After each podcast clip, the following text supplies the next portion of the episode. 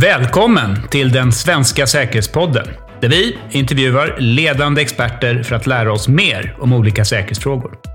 Med mig, Carl Allerstedt, ansvarig för säkerhetspolicyfrågor i Svenskt Näringsliv. I detta avsnitt har vi privilegiet att lyssna på Thomas Ris, lektor vid Försvarshögskolan, tidigare chef för Utrikespolitiska institutet och tidigare verksam vid Försvarshögskolan i Finland och Norge. Dessutom har Thomas skrivit boken Cold Will om de finska krigsåren och det finska försvaret under kalla kriget. Thomas har under hela sitt liv fokuserat på forskning inom det säkerhetspolitiska området, men med en ovanlig bredd. Han är lika bekväm att diskutera globala utmaningar vid World Economic Forum i Davos, som att tala kärnvapenstrategi med världsledande forskare, eller beroenden av globala flöden med generaler.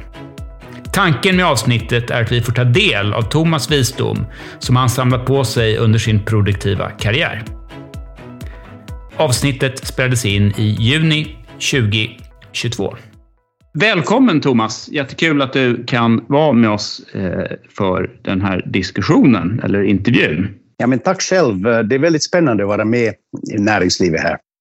Jag tänker innan vi börjar, vill du kort berätta eh, lite om dig själv och din bakgrund?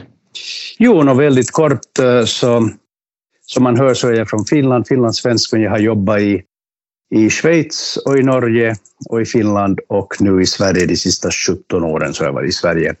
Och jag började min karriär egentligen i, i, i Norge där jag satt på Institut för försvarsstudier under kalla kriget och tittade på Sovjetunionen. Så det var verkligen gammal, gårdagens hårda gamla säkerhetspolitik som nu har kommit tillbaka igen delvis.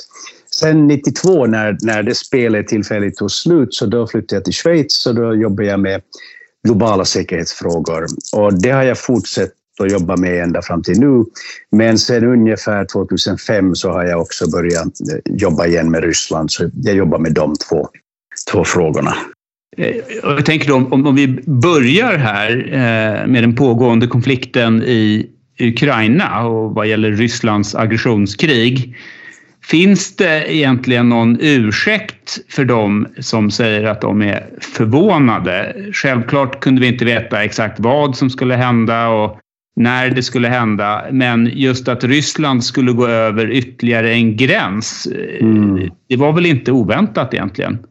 Helt riktigt. Ehm, det här är det, här är det, det beklagliga förstås, att um, väldigt många av de kriserna som vi har upplevt sedan 2000-talet ungefär, så, så de som sysslar med det här, experterna, de, de, var mycket medvetna om att det var en stor fara att det skulle hända. Och samma gäller nu med, med, med Rysslands angrepp.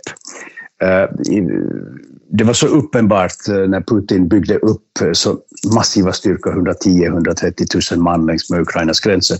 Hela 2001 gjorde han det. Och sen 15 december så kom han med krav, inte, inte med, med förslag, inbjudan till förhandling, utan krav om då att NATO inte skulle utvidgas längre och att små länder med gränser till Ryssland skulle ha en massa restriktioner på sin säkerhetspolitik. Och då var det klart att det accepterar inte USA, det var riktat till USA det här kravet. Um, och då var det mycket klart att Putin kunde inte dra sig tillbaka längre för då skulle han tappa ansiktet enormt. Så han hade inget annat val än att angripa. Och det, det, det sorgliga här är ju också att um, eh, faktiskt amerikanska underrättelsetjänsterna varnade ju öppet offentligt för det här några veckor innan det kom. Men egentligen ända sedan 2014 så när, när man har tittat och följt med vad Putin har sagt och hans, hans närmaste har sagt så är det helt, varit helt uppenbart att de uppfattar att de är till... Det råder krig mellan dem och ett väst som de föraktar, alltså oss, um, och där de känner att de ska återta de territorierna som vi rövar bort från dem efter kalla krigets slut. Och det har de sagt mycket, mycket öppet. Ja, eh, vi kommer ju tillbaka till frågor som berör eh, Ukraina här, men jag tänker just, det gäller ju Ukraina men även covid eh, också. Det här med flöden och hur viktiga de är för moderna samhällen. Och flöden, ja. det är ju ett av, av dina expertis områden. Så just det här med sårbarheter och känsligheter Eh, hur ser våra samhällssårbarheter kopplade till flöden ut egentligen?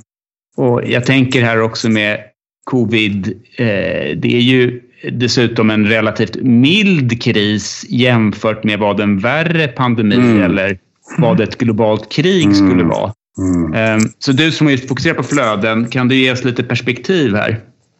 Jo, absolut. För att eh, det här med flödessäkerhet, om vi vill kalla det så, så det är ett eh, ännu djupare problem än, än eh, Rysslands angrepp på Ukraina.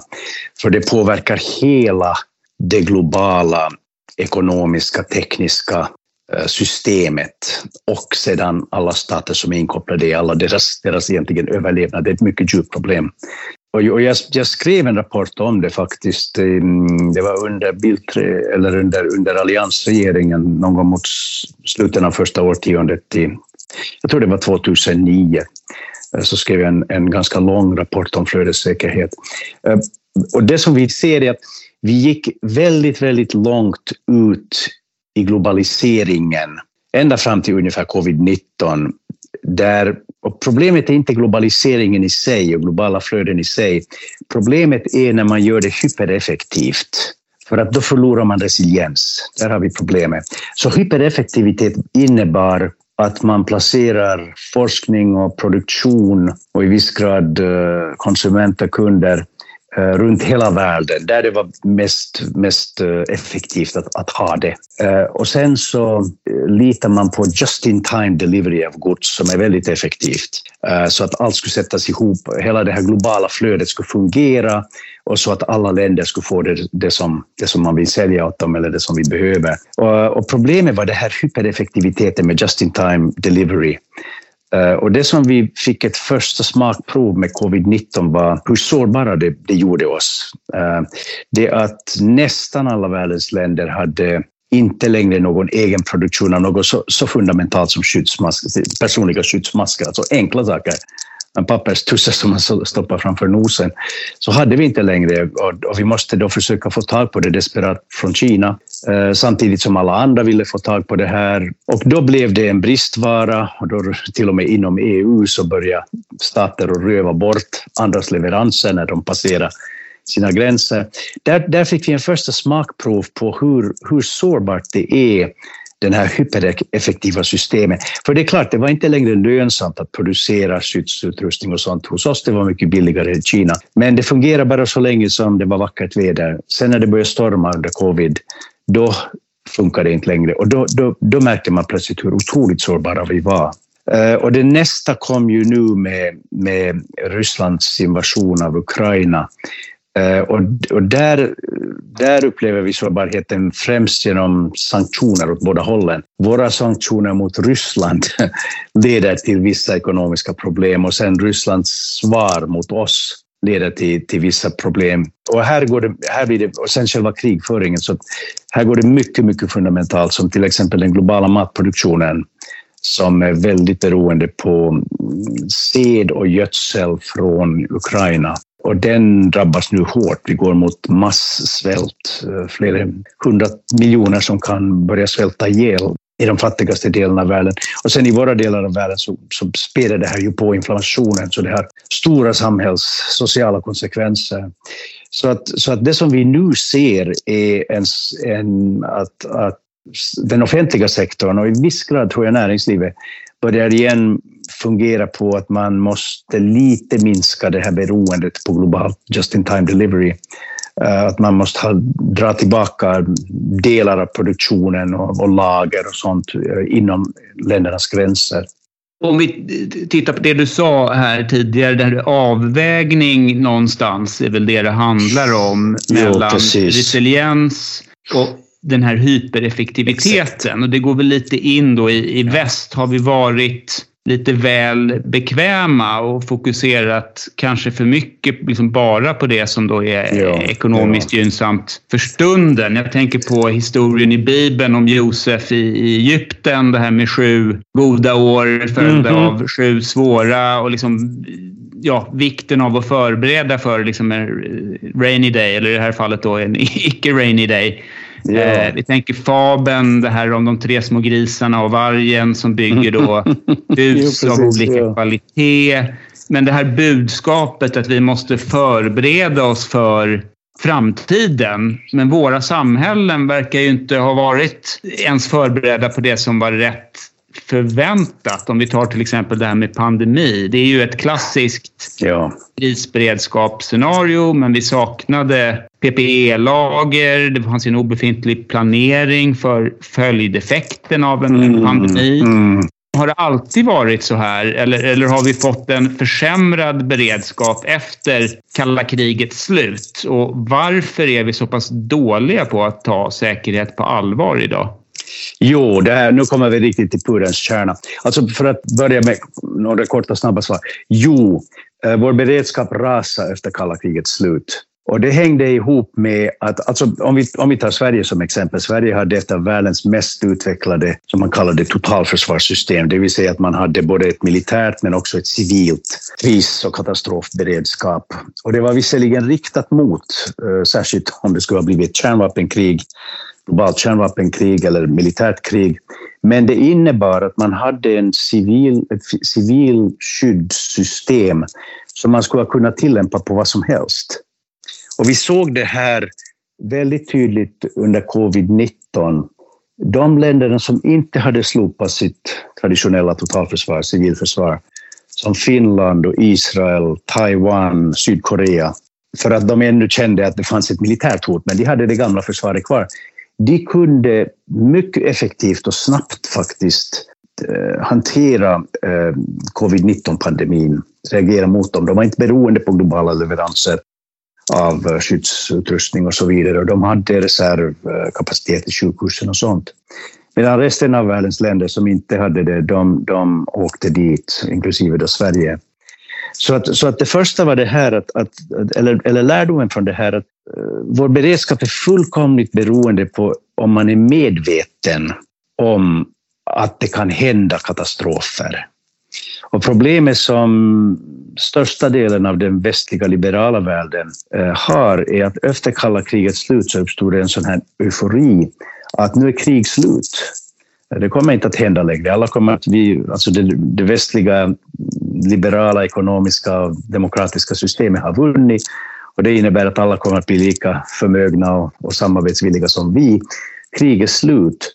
Uh, och det, och det har ju inte hänt. Det var, det var en fullkomligt falsk, det var en historielös syn på världen som är väldigt frustrerande. Men den späddes på av att uh, det är ekonomiskt förstås fördelaktigt att övergå till ett, ett hypereffektivt globalt Eh, ekonomiskt system. Helt enkelt, man kan producera mera varor mycket billigare så att företagen tjänar mera och konsumenterna kan köpa mera billigare och för staten så kostar det mindre. Och staten, staten har ju efter kalla kriget eh, våra stater har försökt spara pengar hela tiden. Så det var väldigt angeläget att, att, att glömma bort att katastrofer kan hända, att man inte behöver subsidiera jordbruket för en viss grad av självförsörjning när det gäller mat, att man inte behövde ha dyra reservlagersystem och allt det här som resiliens kräver. Det var fördelaktigt att glömma det, men då tog man just den här risken att då gjorde man sig extremt sårbar och nu har, nu har världen hunnit ikapp vår naivitet, helt enkelt. Och, så, och nu på efterhand så börjar då våra regeringar och våra samhällen att reagera. Och man kan, på sätt och vis kan man inte klandra samhällena. Det, medborgarna det, de är inte i en position där de kan förväntas vara medvetna om de här problemen eller sen egentligen göra något åt det. Men vi kan absolut klandra våra politiska ledare, de borde ha haft ett mycket djupare sinne för ansvar och medvet, historisk medvetenhet att förr eller senare så kommer de här sju dåliga åren som du, som du nämnde. Men det fanns inte, det var en fullkomlig aningslöshet. Och, det, och det, det är extremt frustrerande för oss som sysslar med hot. Eh, det är ungefär som om man skulle vara en försäkringsagent och och folk skulle vägra att ta brandförsäkringar eller vad det som må vara. Och sen plötsligt så börjar stora delar av samhället att, att brinna ner eller, eller få, få olika problem, men då har ingen tagit en försäkring och då klagar de efteråt. Det, är ungefär samma, det var samma fullkomliga aningslöshet bland våra politiska beslutsfattare. Sverige eh, har många utmaningar. Vi har tidigare demonterat försvaret. Brottsutvecklingen är avvikande och sticker ut i ett nordiskt och europeiskt perspektiv. Mm. Flyktingkrisen hanterade vi annorlunda än våra grannländer och tog emot ett betydligt större mm. antal flyktingar, vilket har spett på polarisering och spänningar i samhället. Och covid-hanteringen var väldigt annorlunda än de flesta jo, andra jo. länder. Jo, jo. Um, är det något speciellt med Sverige eller varför är vi så pass avvikande? Har det med vår förvaltningsmodell med starka myndigheter och förbud mot ministerstyr att göra? Är det kulturellt? Är vi fredsskadade? Eller, eller vad är det som är speciellt med, med just Sverige? Jo, det är intressant eh, just den här frågan. Men man måste inte dela upp det, för när, när det gäller att demontera försvaret det gjorde nationalförsvaret, det gjorde nästan alla Europas länder, utan de som har en direkt gräns med Ryssland. Så Finland behöll det, eh, Polen, de tre baltiska länderna och så vidare. Där behöll man det och man var ännu, hade ännu ett mycket traditionellt oro, säkerhetsmedvetande. Eh, men där skulle jag säga att Sverige följde helt enkelt trenden som hela Europa tog. Så här, här stack inte ut stack Sverige inte ut särskilt mycket. Men när det gäller strömmen av asylsökande 2015, där stack Sverige ut. Och där skulle man kunna säga att i det fallet så hänger det ihop väldigt mycket, tror jag, med den svenska ideologin och politiska korrektheten. Och den har ju alltid lutat väldigt mycket mot att man ska skydda de svaga och stödja de svaga. Vanligtvis har det varit i långt avlägsna delar av världen, men nu kom de delarna av världen in till Europa. Och då, om man hade, och det, det här vet jag av personlig erfarenhet, för 2011 skrev jag en artikel med några andra just där jag varnar för faran av okontrollerade människoflöden från norra Afrika och Afrika söder om Sahara in mot Europa, för det var redan uppenbart och södra Europa hade det. Men då varnade vi för att det kommer att, att bli ett tryck mot hela Europa. Men när vi gjorde det minns jag att jag fick väldigt många arga reaktioner från journalister och från politiker som sa att ja, det här är ju extrem högerfascism, eh, du uppviglar till invandringsfientlighet och så vidare. Och så vidare. Eh, men det var inte det. Det var helt enkelt att vi hade analyserat läget och det var hotbilden. Så det var politiskt inkorrekt att ta upp sådana här frågor. Eh, men sen hände det 2015. Och då var det ju, Sverige tog emot 163 000 asylsökande mellan ungefär augusti och eh, slutet på december. Och det hängde precis ihop med att till skillnad från väldigt många andra europeiska länder så Sverige och Tyskland hade den här grundinställningen att alla som kommer och söker asyl ska ha rätt att få sin söknad prövad. Och sen kan de avfärdas, det är en annan sak. Men de har rätt att komma och vänta i landet tills de får den prövad. Och det kan ta två år att få den prövad. Och i början av, av flyktingkrisen så kunde man inte ifrågasätta det här. Men efter de fem månaderna, när det kom ungefär 10 000 flyktingar in till Sverige per vecka, och när Sverige höll på att gå på knä, det, det, man kunde inte längre ta emot så många, Eh, då fattade regeringen, och det var världens snällaste regering, alltså socialdemokrater och de gröna, då fattade de att, att ehm, man kan inte fortsätta så här. Och då stängde man gränserna, alltså i praktiken man införde identitetskontroller och stopp, så stoppade man flödet in till Sverige. Eh, och det här, så att I det här fallet så hänger det nog väldigt mycket ihop med den här svenska ideologin att man hade inte kunnat, politisk korrekthet kunde man inte tänka igenom eller tänka sig ett sånt här scenario. Och sen när det kom så tog det sex, sju månader innan man faktiskt sen kunde reagera. Så det, var, där, där, det där var nog ett särskilt svenskt symptom. Men sen när det gäller covid-19 så är mitt intryck att det var något helt annat det hänger i viss grad mera ihop med Sveriges statsskick, men det hänger också ihop med att just det här att vi har nu andra generationen politiska ledare som aldrig har konfronterats med några större katastrofer eller kriser. Så att de har ingen vana vid att fatta svåra beslut. Och det svåra beslutet med, med covid-19 var ju det här att bestämma att nu ska vi stänga ner, ner landet. Små näringsliv, um, arbetsplatser och så vidare. Så vi ska distansjobba och vi ska inte ha någon kontakt, eh, restauranger och så där. Ehm, och det gjorde ju väldigt många andra länder. Och det hände inte i Sverige. Och egentligen, vi som sysslar med katastrofer, vi, eh, eller i alla fall många av oss tyckte att det var väldigt klokt. För vi hade igen tänkt att den första vågen av en pandemi är att folk dör. Och, den första reaktionen sen är att man försöker stänga ner, stänga gränser, stänga ner landet så att man inte smittar. Men när man gör det så då kraschar ekonomin. Så vi, vi hade alltid tänkt att okay, det är väldigt viktigt att hålla teknologi och, och, teknisk infrastruktur och ekonomi igång på sparlåda. Så vi tyckte att det verkar vara en ganska klok politik som, hade, som Sverige hade, till skillnad från nästan hela resten av Europa. Men orsaken till det här tror jag hänger först och främst... Först trodde jag att det här var genomtänkt från högsta nivå på regeringen, att nu måste vi liksom värna om lokalekonomin och så vidare. Men i efterhand, när jag har hört lite mera insikter från folk som, som har insikt i det här, så verkar det snarare som det var helt enkelt att regeringen var oförmögen att fatta sådana här svåra beslut i Sverige. Och då överlämnar man ansvaret till Tegnell eh, som då fick liksom bära den här ansvaret för hur man hanterar covid-19. Ehm, och det var bekvämt för att om det skulle ha gått snett så kunde man bara anklaga honom och sparka ut honom. Eh, och gick det bra så, så väl. Så jag skulle säga att Sveriges covid-19-politik skylls... Här måste man ännu forska mera, men mitt, mitt intryck är att Sveriges covid-19 egentligen icke-politik skylls att Sveriges regering var oförmögen att fatta de svåra besluten som skulle ha krävts. Så man lät det bara gå som det gick. Och egentligen gick det bra. Nu, nu två år efteråt, så när vi tittar nettoeffekten så Visserligen var det en stor dödlighet i början i Sverige i åldringshem, för att man kunde inte skydda de här gamla som var extremt sårbara. Men nu efter två år så verkar det inte som Sverige, antalet döda i Sverige skulle vara, skilja sig särskilt mycket från resten av Europa. Det skiljer sig från våra grannländer, Norge, Finland, Danmark i viss grad, men inte från resten av Europa, trots att vi då förde en mycket, mycket öppnare, liberalare politik.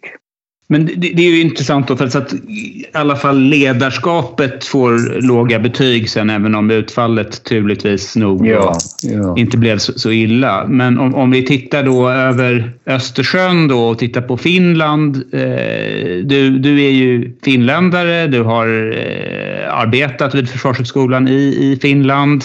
Ja. Du skrev boken Cold Will om krigsperioden i Finland och finska försvaret under kalla kriget.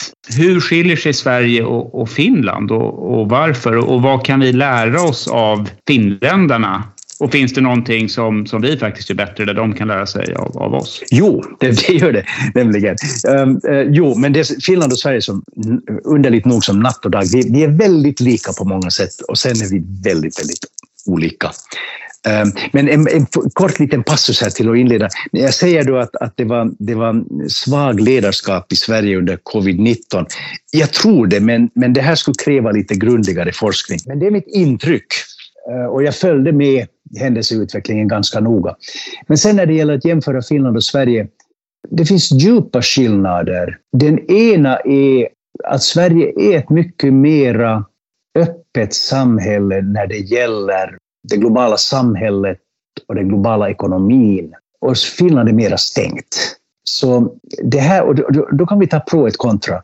Det positiva för Sverige är att Sverige har, har en ekonomi och har byggt upp eh, företag har utvecklats i Sverige som är globala. Som Hennes och Maurits och allt möjligt annat. Eh, och det har inte hänt i Finland. Det finns inte samma dynamik. Det var, det var under Nokia så, så hamnade man in i det.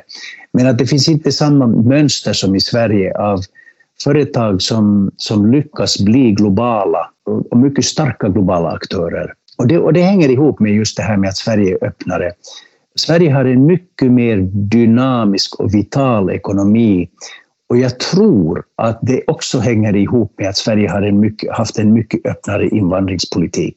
För vi får inte glömma att det som vi ser i rubrikerna, det är problemen med invandringen. Det är de här, de är allvarliga. Brottslighet, bränder, alienering, radikalisering. Det är mycket allvarligt. Men det är bara en liten del av den totala invandringen. Och när man går runt i Stockholm idag så är det proppfullt med, med fullkomligt integrerade eh, invandrare, första eller andra generationens invandrare som bidrar till Sverige på väldigt starkt. Medan Finland är mera stängt. Och det innebär också att man, har, man är mindre djärv, man har mindre global profil och så vidare. Med några undantag, dataspel kanske. Men, men det är en, en djup skillnad.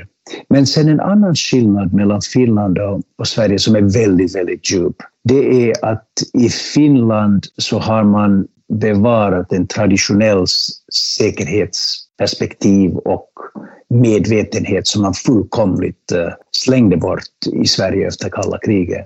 I Finland upphörde man aldrig att bevaka Ryssland och oroa sig för Ryssland och, och, att bevara både en kunskap om Ryssland, en mycket djup kunskap som är unik i Europa faktiskt, och sen också en stark försvarsmakt och ett starkt civilförsvar, allt det här. Medan man slopade i Sverige. Och det var, en, det var en, en historisk aningslöshet. Och det här går över gränserna. Alltså alliansregeringen gjorde det här i nästan större grad än socialdemokratiska regeringar har gjort. Så, att, så det, det gick över gränsen faktiskt.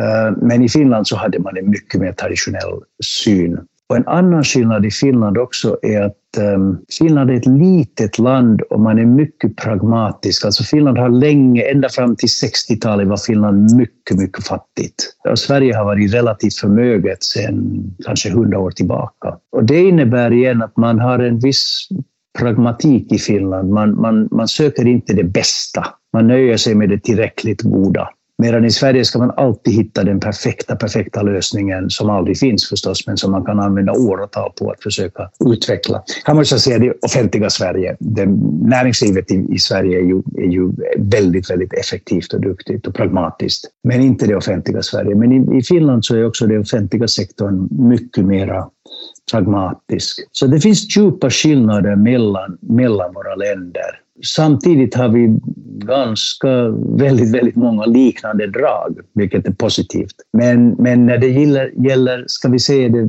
psyket, folkets psyke, så, så skiljer det sig mycket, mycket djupt från, i Finland från, från Sverige.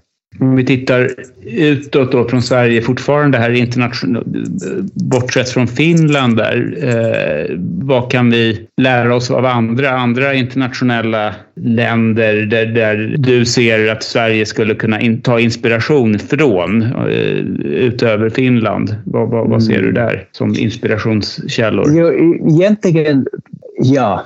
Egentligen skulle jag säga att när det gäller, jag, jag skulle dela Sverige upp i, i två, två Sverige. Det ena är den offentliga sektorn, statliga sektorn, regering och myndigheter och, så, och kommuner och sånt. Och den andra är den privata sektorn i Sverige. Jag skulle säga att när det gäller den privata sektorn så har inte intryck av att Sverige behöver lära sig mycket från resten av världen. Jag är, jag är oerhört imponerad över den svenska privata sektorn. Uh, nu är det ju inte, jag forskar inte i det, så, så att, men det här är mitt intryck efter att ha tittat på Sverige väldigt länge. Uh, men när det gäller den offentliga sektorn, så sen är det ju en, en fråga vem man nu ska lära sig av. Men där, egentligen skulle jag nog titta på, på Finland igen där. Alltså ett, ett stort problem som Sverige har är att man överreglerar allt. Och det måste, vi måste förstås ha regelverk. Det är ett mycket komplext ekonomiskt, tekniskt, socialt system som ska förvaltas under normal omständighet. Och då, då har man komplexa regelverk i alla länder förstås. Men i Sverige går man längre än något annat land där jag har någonsin bott och jag har då bott och jobbat i fyra länder länge. Jag har aldrig sett maken till hur man har lyckats krångla till de enklaste sakerna. Och det blir ett stort problem. Det är redan ett problem under normaltillstånd, helt enkelt att systemet är oerhört trögt och nästan varje vecka så hamnar man i absurda situationer som alla erkänner är absurda, men de följer regelverket och då kan man, kan man inte ändra på det. Men det blir, det blir fatalt i en katastrofsituation. Eh, för att i en katastrofsituation måste man kunna vara flexibel. Och när den offentliga sektorn har en kultur som är helt baserad på att man följer regelverk, då har man ingen flexibilitet. Då, då kan man inte hantera en katastrof. Och där har vi ett mycket, mycket stort allvarligt problem i Sverige. Att Sverige, Sverige skulle bli förlamat i en allvarlig katastrof. Men, men när det här är sagt, eh, det svenska offentliga systemet, det som är imponerande med Sverige är själva folklynnet. Eh, där ser man igen en, en, en annan mentalitet.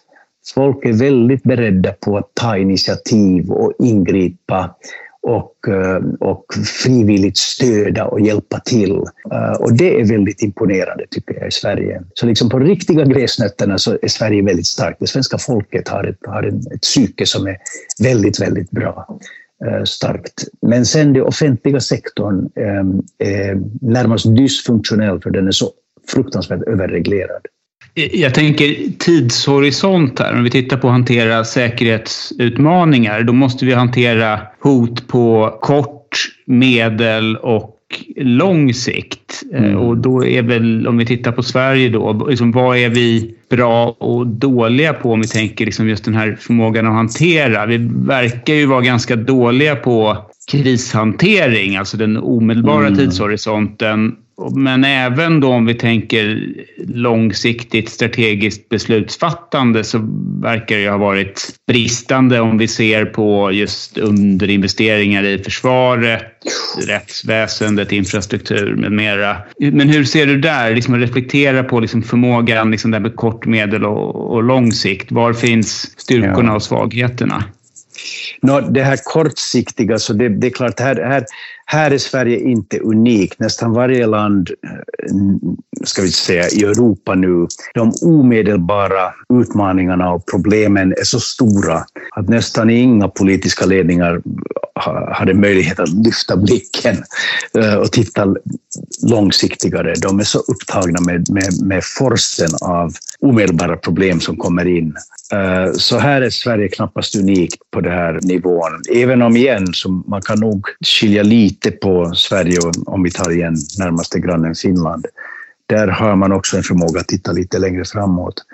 Men sen när det gäller mera långsiktigt så är Sverige, Sverige ett, ett, det bästa landet man kan vara om man är forskare.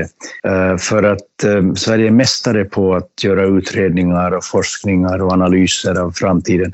Men sen när det gäller beslutsfattande så är, så är man mästare på att inte fatta beslut sen igen. Så att systemet är väldigt, väldigt trögt. Det finns väldigt mycket friktion här. Och, och, men det är igen, det är inte unikt för Sverige. Det, nästan hela Europa, som, som vi ser i Finland väster om Warszawa, så, så det tog dem en, ja, en 8-9 år innan de började fatta att Ryssland är ett riktigt problem och att man, det kräver konkreta åtgärder som man nu försöker vidta. Eh, så vi är inte eller Sverige är inte unikt på det sättet. Men det är inte, nej, Sverige är inte särskilt bra på att, på att... Man tänker långsiktigt, det finns fantastiska utredningar just, men att sen att förvandla det här långsiktiga perspektivet till något slags förberedelser, beredskap, eh, ett effektivare system, där det, det verkar gå väldigt trögt här. Det går mycket trögt. Så där har vi en svag länk, så att säga, den här kopplingen som förvandlar det här ja. långsiktiga tänkandet till, till verklighet helt enkelt. Jo, jo, precis. Men det hänger delvis ihop. Det, det, kommer nog att förändra sig för att nu kommer vi att få in politiker som, som har en större medvetenhet om att man måste ta det långsiktiga på större allvar. Det är också en generationsfråga. Alltså, som sagt, vi har två generationer politiker, aningslösa politiker som har tänkt att världen kommer bara att bara vara en enda stor picknick. Nu kommer det att bli ett generationsbyte i den svenska och andra länders statsledningar där vi kommer att få in eh, politiker som har, har deras medvetenhet har väckts av de här katastroferna som vi nu har haft och som kommer förmodligen att ta det, här, det långsiktiga mer på allvar. Så allt grundar sig i medvetenhet och det har inte funnits, men nu, nu kommer det uh, nog att komma in igen i, i statsledningen. Det är ju positivt, vi får hoppas på det. ja, ehm, jo, kanske lite optimistiskt, men ändå. Om, om vi går upp från ja, liksom staten och individen liksom till en ännu högre nivå, den internationella nivån, då är ju frågan lite om vi är vi på väg in i ett nytt kallt krig där det gamla gick ut på centralstyrda ekonomier mot fria marknader. Och nu är väl frågan om det är en konflikt mer mellan öppna samhällen och auktoritära stater. Och om det här är ett ja. nytt kallt krig vi går in i, vad är det som krävs för att de öppna samhällena ska vinna den här konflikten? Ja, just det. Och jag tror att du, du har helt rätt. Alltså, det spänningsfältet nu ligger mellan precis det öppna samhället och det auktoritära samhället. Och det, och det är där som, om vi nu ser var det finns politiska spänningar i världen, nå, en sak är de är icke-statliga aktörer som, som transnationella terroristorganisationer, fast de är väldigt auktoritära igen. Men då på statlig nivå så, så de stora spänningsfälten ligger mellan diktaturer som Putin eller, eller Xis Kina eh, och de, de, de öppna samhällena. Så där ligger spänningsfältet.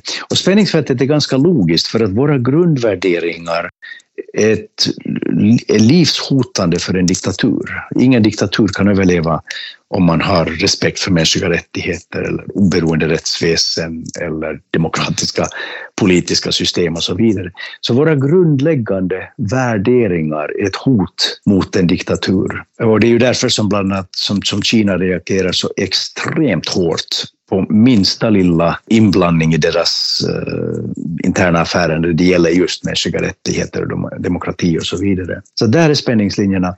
Och, och i princip kan man säga att, att diktaturer är inte särskilt effektiva. De är, de är effektiva på det sättet att en diktator kan fatta mycket radikala beslut mycket snabbt. Det är som en företagsledning. Och sen så, så kan han tvinga landet att följa det här. Men de är ineffektiva i det långa loppet för att, för för att kunna utvecklas ekonomiskt och teknologiskt och vetenskapligt så måste man utvecklas socialt, det vill säga man måste frigöra, om vi tar ekonomiska termer, man måste frigöra humankapitalet, man måste frigöra den mänskliga entusiasmen, ehm, det fria tänkandet för att man ska kunna utvecklas ekonomiskt och tekniskt. Och där är våra liberala samhällen väldigt, väldigt bra. Vi, vi frigör det här. De auktoritära samhällena är mycket dåliga på det, för att allt eftersom förtrycket ökar så begränsar man den fria utvecklingen och, och utvecklingen och mobiliseringen av humankapitalet, om man vill. Och det ser vi väldigt, väldigt tydligt under, i Putins uh, Ryssland. Det såg vi under Sovjet, det var därför som Sovjet kollapsade faktiskt. I Asien är det lite annorlunda. Men här måste vi komma ihåg att um, nästan alla de uh, små asiatiska drakarna börjar som stenhårda diktaturer. Så Taiwan, Sydkorea, Singapore och så vidare var stenhårda diktaturer. Men efter att de hade utvecklats ekonomiskt till en viss nivå så övergick de till ett demokratiskt system och har fortsatt med det. Och det är, det är det här öppna systemet som har tillåtit att det kunna fortsätta att växa. Och egentligen hade vi samma utveckling i Kina. Det var Deng Xiaopings liberala politik på 80-talet, 90-talet som gjorde att Kina har blivit det som det är nu. Sen kom Xi till makten och han håller på att återinföra en mycket hård och restriktiv diktatur på Kina. Men han surfar nu på den vågen, den, den öppna vågen som, eh, som Deng eh, öppnar till. Och det är osäkert på hur länge Kina kommer att fortsätta att eh, vara så effektivt och, och, och framgångsrikt ekonomiskt och tekniskt och vetenskapligt om Xi fortsätter att förtrycka landet. Det kommer att ta en lång tid för det finns en enorm dynamik i Kina, det är helt klart. Men att um, det kan hända att, att de här diktaturerna kommer att själv dö, helt enkelt för att det, det kan inte ske någon djupare mänsklig utveckling i den här sortens diktatur. Det är deras problem. Men samtidigt har vi enorma problem och, och det i de, de öppna samhällena. Och de hänger igen ihop med att, att våra ekonomier har förändrats så att nu är det bara en liten bråkdel, kanske 10 procent av samhället, som får en verklig ekonomisk eh, utveckling, som verkligen får starka inkomstökningar. Och resten av samhället får kanske löneökningar, men ganska usla, ganska miserabla och levnadsvillkoren försämras för, ska vi säga, 80 procent av samhällen, som till exempel Sverige. Men särskilt i USA, Storbritannien och Frankrike, det är stora problem nu. Och problemet här är att då får man en, en stor del av samhället som börjar bli missnöjda och då börjar de i ett öppet samhälle, när det blir val, så börjar de visa sitt missnöje genom att protestera mot etablissemanget och ett typiskt exempel då är i Storbritannien Brexit. Och i USA, ett riktigt ruskigt exempel är då att man valde in en, en person som Trump till president. Och det här är vår stora utmaning nu, att um, hur ska vi bevara medelklassamhället med dess stabilitet? Och det är grundförutsättningen för att det öppna samhället ska överleva. Hur ska vi bevara det där samtidigt som vi har ett ekonomiskt system som bara belönar ungefär de 10 procent av the best and the brightest? Så, men någonstans där, om man tittar då, liksom den öppna samhällets utmaning är att klara de här spänningarna så att det, liksom, det blir, inte blir för extrema missnöjesyttranden i hur, hur väljarkåren i princip röstar då, eller att de väljer då extrema ja, alternativ ja. som riskerar att ta koll på det öppna samhället. Ja. Och på den andra sidan, den auktoritära sidan, då handlar det om att de måste behålla någon sorts långsiktig ekonomisk vitalitet i ett mm. system som i grunden inte är fritt. Och där är väl om man tittar på ett land som Singapore är väl då kanske något sorts exempel på ett samhälle som inte... Nu är väl det liksom en formell demokrati men det, det är alltid ett parti som vinner och sonen till landsfadern som, som styr just nu. Eh, så om man tänker om Kina kan någonstans vara en, någon sorts rättsstat men ändå att det är samma parti som styr. Eh, ja, det, det är väl svårt att se då. Men det, det finns utmaningar på båda sidorna och det är inte helt mm, ja. såklart vem som... Ja, nej, båda inte som på Fukuyama-tiden, att man tog för givet att alla skulle bli demokratiska och eh, liksom att utfallet var givet. Nu, nu är det mer ovisst helt enkelt. Ja, alltså båda sidorna har, ska vi säga, interna spänningar. Så, att, så, att, så kanske, kanske utfallet blir en slags hybrid. Men här grejen är den att i princip så, så kan nog ett samhälle klara en diktatur om det är en upplyst diktatur. Det innebär att det är en diktatur som, som inte faller till korruption och till extremt förtryck utan som faktiskt lyckas ge drägliga eh, levnadsvillkor och uttrycke, eh, en, en, frihet att utvecklas för en majoritet av samhället. Eh, då, då, då, då kan man faktiskt leva under en, en, en diktatur, om det är en upplyst diktatur. Problemet är att de flesta diktaturer på sikt så brukar de sen förfalla till att bli en icke upplyst diktatur som, som förstör helt enkelt landet. Nej, det är väl just risken att det finns ingen Nej, det är just inga det. checks and balances Nej, då. Så att om exakt. det börjar... Så att Ja, och frågan är då om Chia, verkar han vara en upplyst individ? Det, nej, alltså där har, nej, precis. I alla fall ser vi att han har ett extremt behov av, av kontroll. Men sen måste man också säga att, att demokrati är inte en lösning på allt. Ett samhälle måste ha tillräckligt mycket stabilitet, och det innebär välstånd, för att Eh, kunna hantera frihet. För att om ett samhälle har en väldigt hög nivå av missnöje och, och misär, då om man inte har en sträng kontroll, då förfaller det till kaos och, och till, till våldsamma konflikter, interna konflikter. Så att, så att den här, vår, vår demokratiska utveckling hänger väldigt, väldigt mycket ihop med, med utvecklingen av den stora medelklassen. För det, det innebär då stabilitet. Och det är det som vi ser också i Asien, att, att när de här små drakarna, när de fick en, majorit, en, en medelklassmajoritet i deras samhällen, då kunde man släppa på kontrollen på samhället. Då kunde det frigöras. Jag, jag, tänker en annan, det är en annan sak här, det är olika mål om man tänker så. Liksom, verkligheten är ju komplex. Så liksom, nu har vi tidigare fokuserat på Ryssland och nu demokrati, auktoritärt, men vi har ju också eh, miljön. Du, liksom, du var ju inne på det här med ekonomin och eh, som framtiden för, för medelklassen. Liksom, hur, mm. hur ska vi fundera på strategiska konflikter mellan olika mål och om du skulle då, vi säger du ja. leker med tanken att du blir rådgivare till regeringen. Vad skulle vara dina främsta råd för oj, oj, oj. att förbättra svensk säkerhet på om vi tänker det, även det här liksom kort och eh, medel och, och, längre sikt. Och även kanske om vi tänker inte bara Sverige, men om vi tänker mm, mm. de öppna samhällena i, globalt. Massiv fråga, massiv. Ja, precis. En enkel sen, liten fråga till dig här. Näst liten men, fråga. Men alltså, alltså, problemet är att det är väldigt svårt att hitta lösningar här. Jag tror vi är nog inne i en sån historisk fas att uh, det kommer att bli ganska turbulent. Det blir svårt att liksom förhindra det. Men om man, om man kan liksom dela upp de här problemen i olika nivåer så om vi börjar på det absolut mest fundamentala som du nu nämnde, och det är ju den globala ekologiska krisen som vi går emot, ehm, och i värsta fall en global ekonomisk, äh, ekologisk äh, katastrof. Här, här, är det, eh, här är det helt... Alltså, hela planeten, mänskligheten, allt vilar på det globala ekosystemet. Så här är det helt klart att och det här är ett typiskt långsiktigt problem, men, men som redan drabbar oss ganska hårt redan nu.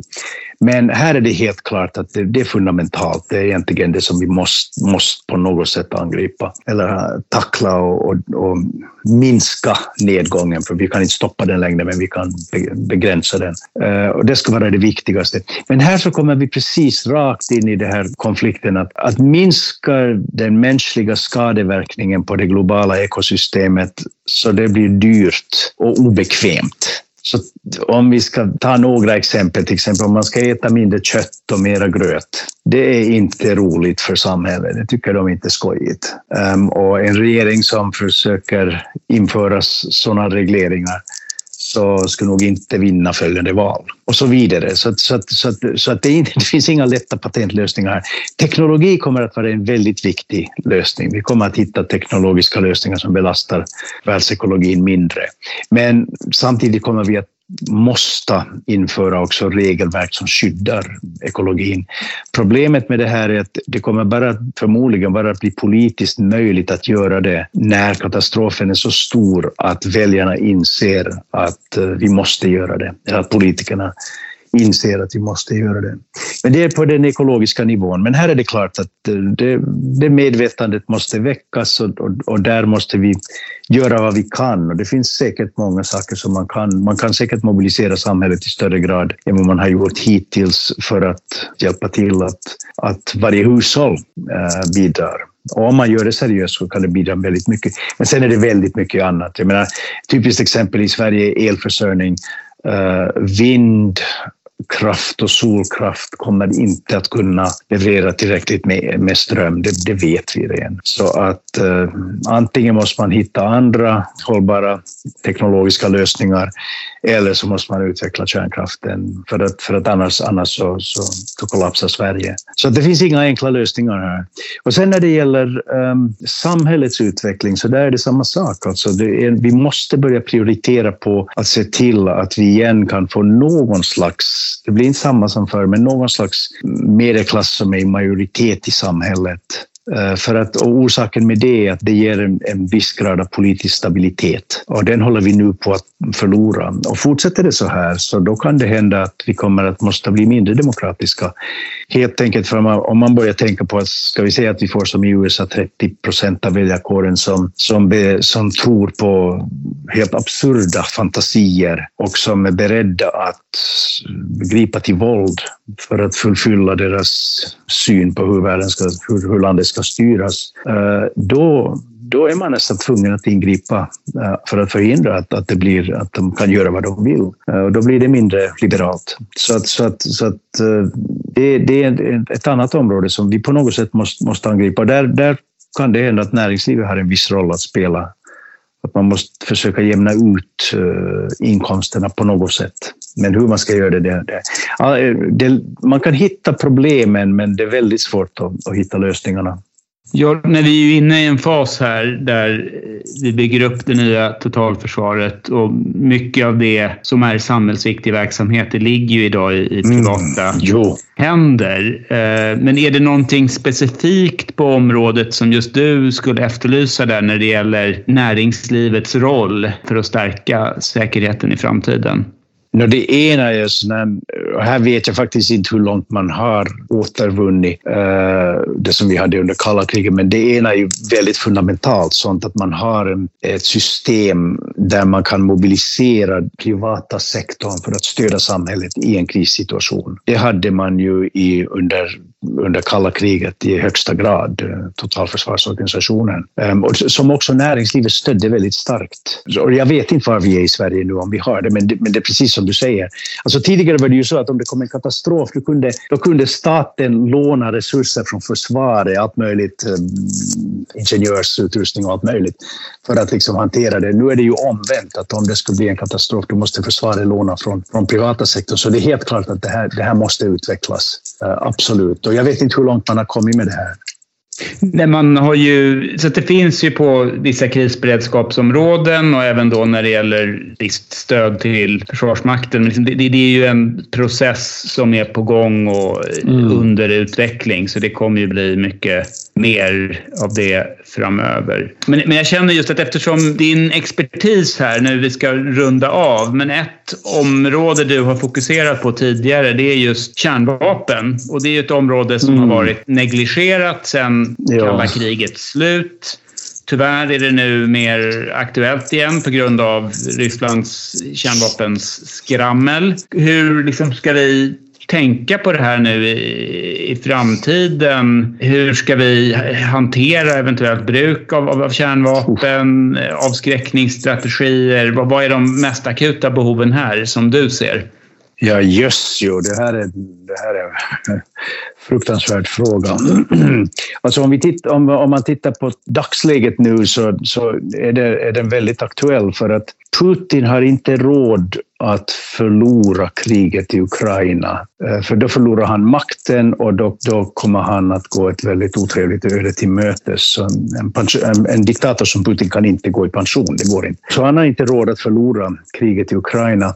Och där är just det skrämmande att eh, eftersom ukrainarna tack och lov har lyckats försvara sitt land väldigt effektivt och Ryssland har fört en ganska ineffektiv strid där, så finns det en fara att om, om Putin förlorar det konventionella kriget i Ukraina, att han då skulle välja att använda små kärnvapen, men ändå kärnvapen i Ukraina, för att förhindra den totala förlusten. Eh, och den faran är reell. Lyckligtvis, fast det är sorgligt, men lyckligtvis verkar det inte vara akut ännu eftersom ryssarna har nu kommit på deras gamla traditionella militärteknik att man helt enkelt bombarderar fienden med artilleri tills, tills det inte finns mycket kvar där och så kan man rulla in dit. Spelar det ingen roll om man, man kan kriga eller inte för att allt är, allt är krossat. Människor och, och infrastruktur är krossat och det är ju den sortens krigföring som vi nu får utförd i Donbass. Att helt enkelt att vi försöker utnyttja ukrainarna. Och det verkar tyvärr som om det här håller på att bli lite mer framgångsrikt. Och i så fall, om Putin lyckas med det, så då behöver han inte använda kärnvapen. Då kan han kanske meddela att Ryssland har segrat och därmed bevara makten hemma. Men, men det är osäkert. Vi vet inte hur det går, så att den, här, den här faran är, är akut på det sättet. Och sen på mera långsiktigt perspektiv så, så ser vi att kärnvapen håller på att sprida sig i världen och också kärnvapenteknologin så att det inte längre rör sig om så massiva kärnvapen, stridshuvud som, som är svåra att använda för att de har en så enorm förintelsekraft. Men nu utvecklar man mycket små kärnvapen med små stridshuvuden som är mycket mer frestande att använda just för att de är mer, de, de är mer praktiskt användbara. Så det är helt klart att det här är också något som, som eh, man måste börja förbereda sig eller återinföras. Under kalla kriget hade ju Sverige en, en, en enorm förmåga att dra in stora delar av befolkningen i skyddsrum, enorma skyddsrum. Och det är ju symptomatiskt att nu den här våren så har man igen börjat titta på de här skyddsrummen. Det är alltså sånt som underjordiska garage och annat som ligger insprängt i granitbergen. Eh, nu har man börjat titta på dem och se att ja, att skulle man igen kunna få in befolkningen dit om det skulle... Inte, det är inte sannolikt att Sverige skulle angripas med kärnvapen, men om man använder det på ett annat ställe kan det komma mycket farlig strålning med vinden över Sverige. Så att vad, kan, vad, kan man, vad kan man hitta på för att skydda befolkningen och industrin och så vidare om, om det skulle gå så illa? Eh, så att det här är en mycket aktuell fråga. Men det realistiska svaret, om man vill, det korta, enkla realistiska svaret är att då måste Nato igen återuppbygga en trovärdig kärnvapenavskräckning, eh, för det har man förlorat.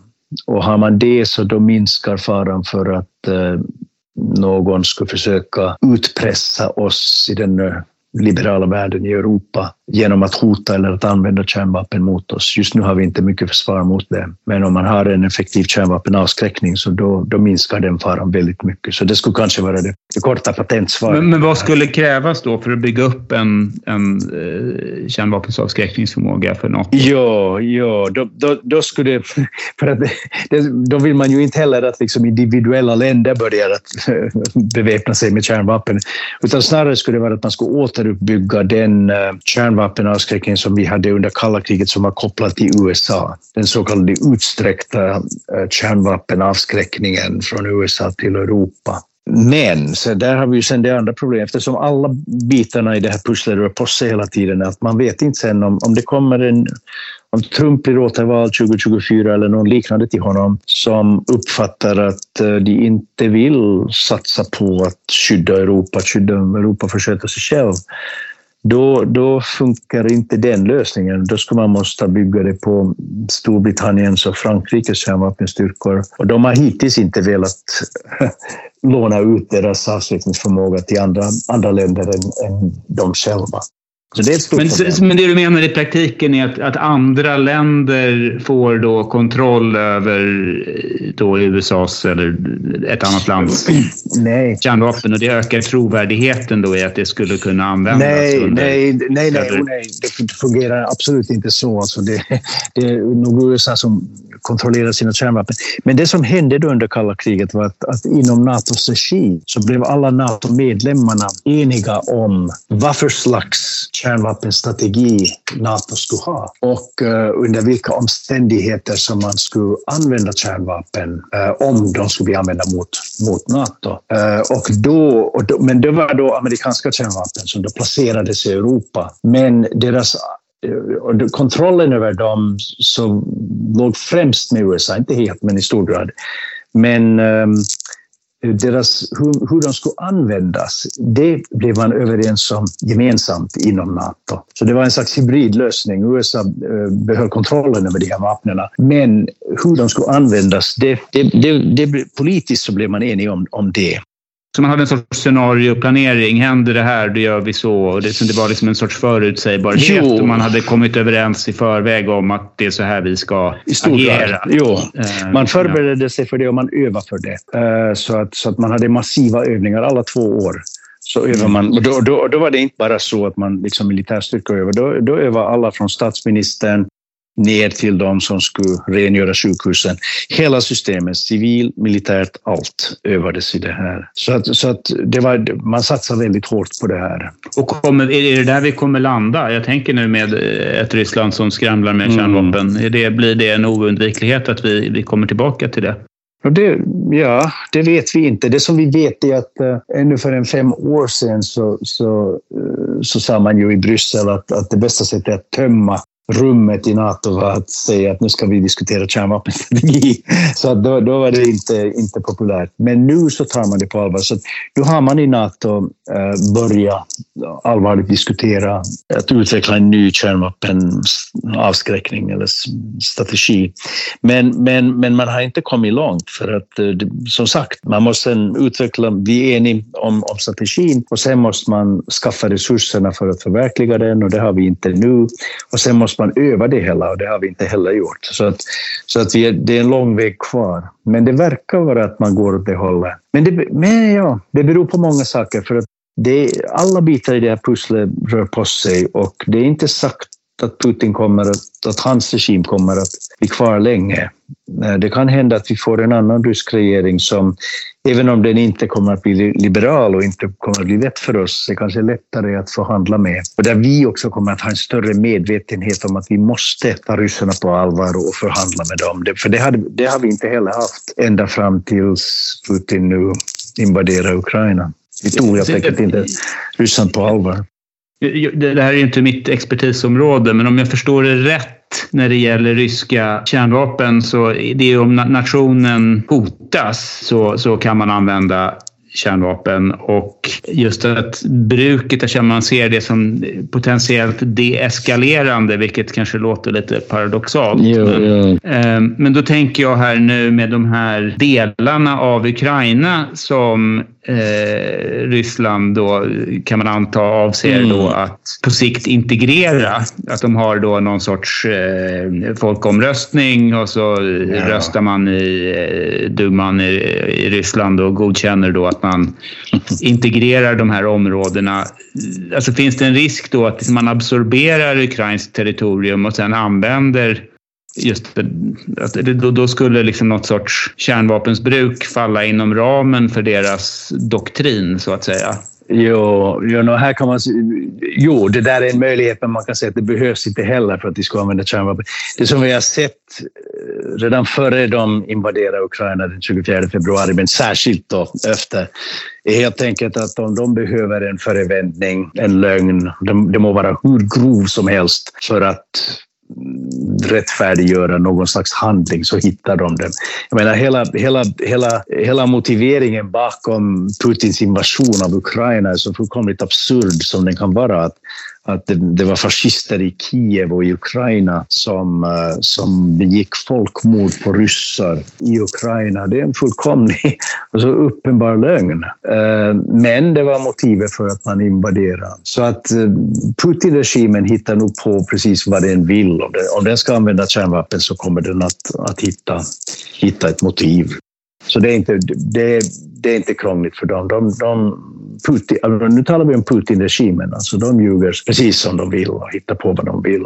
Så att, så att um, om de bestämmer sig för att de måste använda kärnvapen, då, då behöver de inte några krångliga scenarier för det. Då bara ljuger de. Ja, nej, vi ska inte fokusera på, på, på doktrin och regelverk för mycket. Det, det, det är inte det som är ja. eh, bromsklossen i det ryska sammanhanget. Nej, det men igen, eh, inte i Putin-sammanhanget. Det, här är Putin, Putin-regeringen. Eh, som, som, som har den här egenskapen. Alltså, det, det kan komma en annan... Ryssland är väldigt stort, det kan komma andra regeringar och då kan läget bli, bli bättre. Men just nu så är det uppenbart att nej, Putin skyr inga medel och hans närmaste. Thomas, eh, stort tack här för att du har varit med oss på den svenska säkerhetspodden. Eh, jag tänker innan vi rundar av här, är det något som du skulle vilja ta upp eller så? Nej, eh, jag tror inte det. Inget annat än att, än att vi är nu i en historisk förändringsfas som är väldigt, väldigt djup. Alltså det är den här Alvin Tofflers berömda bok från 1980, The Third Wave.